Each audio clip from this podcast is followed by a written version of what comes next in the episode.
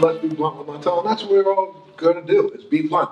I'm joined by Riley Cote, former NHL player, Yes. and Marvin Washington, former National Football League player. Thank you guys so much for being here. Let's talk a little bit about the importance of cannabinoids in sports.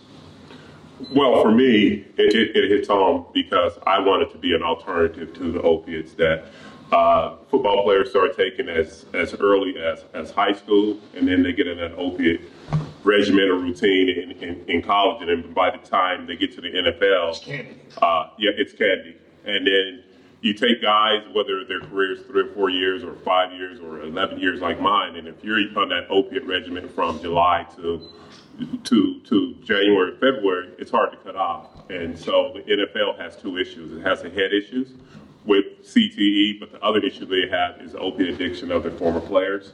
There's 20,000 of us. We're four times more likely to abuse opiates in general society, but we know what's happening with general society with opiates. And but, we really got to got to hit home when it comes to professional athletes because, you know, opioids are the regimen of choice for the doctors. You have doctors who are being yelled at by the coaches. I need him back on the field, and give him another pill. Give him another pill. Give him another pill. I mean, so for anybody to question why you have been addicted, I mean, what was your experience like? Yeah, well, I, I seen the dark side of, uh, of the sports industry, well, just the way they manage pain and, and the daily grind of uh, sports performance. So that was really the reason I got into the cannabis space is my personal experience with cannabis and how it helped me while I was playing as well as uh, when I transitioned to the you know the real world. But uh, you know, seeing my fellow colleagues and, and peers struggle with substance abuse, whether it's an opioid or alcohol or sleeping pill for that matter, uh, it, it's real. And uh, like you said, uh, this is what's passed on to the players from the, the medical staff. It, it is an opioid or a sleeping pill or muscle relaxer. So we want to change that model uh, to cannabinoids. I mean, we, we see that they can help with the recovery process on so many different levels, and we're just going to keep this conversation going through the sports platform. I recently did a show with uh, Dr. Oz and some doctors from you know multiple universities in the in the Newark area that have now clearly stated that they see cannabinoids as an exit drug to opioid addiction. Has that been your experience? Uh, it, it's coming around. You know, we still have to keep educating because when we speaking at these conferences or speaking amongst each other, we're preaching to the choir. Only 10% of the country knows the difference between THC and CBD, and we have to keep hammering and, and telling our friends and, and, and professions and getting into universities because there's no medical schools that teach you about the endocannabinoid system. There's no medical school that teaches that uh, cannabinoid is a neuroprotectant and an antioxidant for the brain in relationship to concussion. So we got to keep this thing going. Uh, it started in 2014 with Colorado and Oregon coming on board. That was five years ago. That's like the Wright brothers taking off the Kitty Hawk. Sure, still pushing that wooden plane down a hill. Yeah. There's a lot of, you know, when you speak to other athletes, though, are you starting to get a sense that they're starting to understand?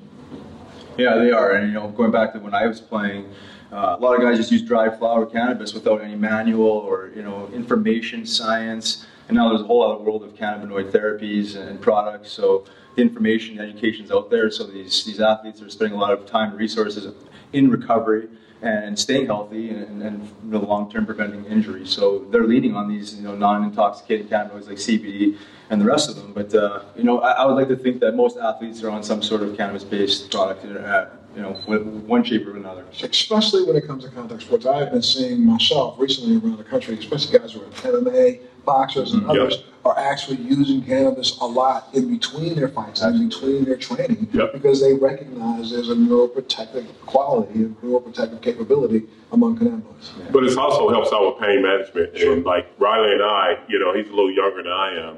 But you know, these guys have all the information at the at the end of their fingertips, Sure. and they are educated. I was with a couple professional football players back, back in December, and I wanted to give them some CBD. They already had my product. Got it. Guys are looking to for an alternative that doesn't have a long term effect on their health. That's non-toxic, non-addictive. It's going to do the same thing as uh, Indocin. It's going to do the same thing as a Percocet. It's going to do the same thing as the benzodiazepines that they give you. You know, Because we recognize that all those that you just named were never meant to be long-term pain relieving agents. Never meant to be, never studied for. There's no research that backs it up. Yet we live in a country and in a society where doctors will promote the use of that and then turn around and claim that cannabis hasn't been tested. Yeah. Oh yeah, and I let me say this with uh, with with with the, the pain pills and things like that. If I break my finger or break my leg or anything, yeah, I'm gonna want a pain pill, Sure. you know, for acute pain. But over uh, two weeks, three weeks, a month, you know, four months, five months, there's no way in heck they should be doing this. And we just want to get the players an alternative, a natural alternative that uh, is going to do the same thing that the opiates are doing. Absolutely. Absolutely. Martin, you're on the board of a really, I think, exciting organization. It's called Athletes for Care. Why don't you tell us a little bit about it? Uh, it's an organization that we started. Riley's on the board, also one of the co-founders, and we started out about three and a half, four years ago because we didn't have a dedicated marketplace for athletes that were coming in, and at the time there was a handful of us. But we want, we wanted to, we knew that there was going to be strength in numbers, so we wanted to have a place where athletes can come, get educated about this plant and what it does for the body because there's a lot of misconceptions out there. And I think we started with a handful, and now we have over 100, 150 from you know from all the four major leagues to rugby players to distance runners to uh, skateboarders and- and everybody. So now they know there's a place for them to come and get educated and learn about you know the medicinal benefits of this wonderful plant. Why don't you guys give us a direct plug? Where does people go to find out more information? Yeah, it's athletesforcare.org. Uh, you can learn more. We have a lot- a bunch of layers to our company, uh, just really uh, the, the immediate healing tool of cannabis, but um, opportunity as it creates opportunity, investment opportunity. But uh, the big the big thing we want to stress is that this isn't selfishly about athletes. This is for the better good of all people. So using the, the sports platform to engage in research initiatives and uh, spread the gospel. Thank you guys. No problem. Thanks for